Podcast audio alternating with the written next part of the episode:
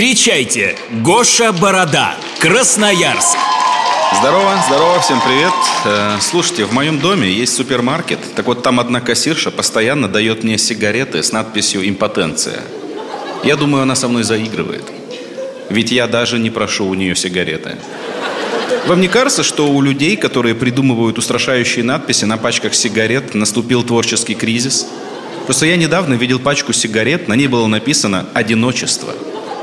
Одиночество? Они что, просто решили писать на пачках слова из песен Ваенги?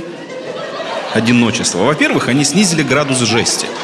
Наряду с такими надписями, как «Инфаркт» и «Мертворождение», надпись «Одиночество» смотрится, как Егор Крид на улицах Ингушетии. Во-вторых, они убрали логику. Одиночество не связано с курением. Вот мой дядя одинок, но не потому, что курит, а потому, что он дура. Его бывшие компаньоны по бизнесу вряд ли когда-то сказали: «Сергей, ты кинул нас на деньги и сдал налоговой. Это еще куда б не шло. Но курение – это перебор. Пока мы сидим в тюрьме, завязывай, не справишься, мы больше не друзья». В общем, в надписи «Одиночество» нет ни логики, ни жести. Какая надпись на пачке сигарет будет следующей? Колючий свитер? Интересно, есть ли у Минздрава специальный отдел, который занимается подбором картинок, размещаемых на пачках сигарет?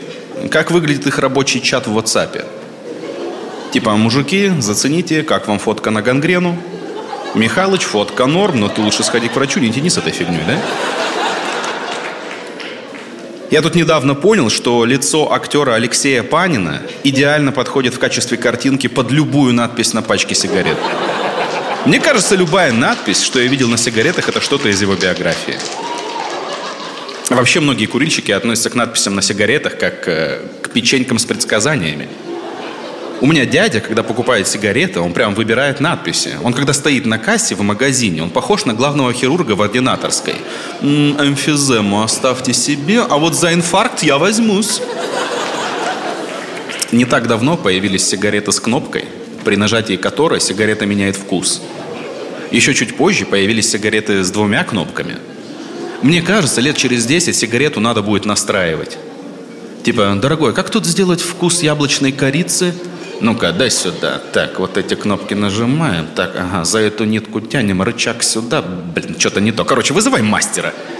И приедет мастер со словами: «Ну, что вы тут понатыкали?» Переустановит систему. И в заключение: моему сыну еще нет 18 лет, но ему уже продают сигареты. Я, конечно, ругаю за это своего деда, хоть он и делится со мной прибылью. Ладно, друзья, у меня все. Всем пока.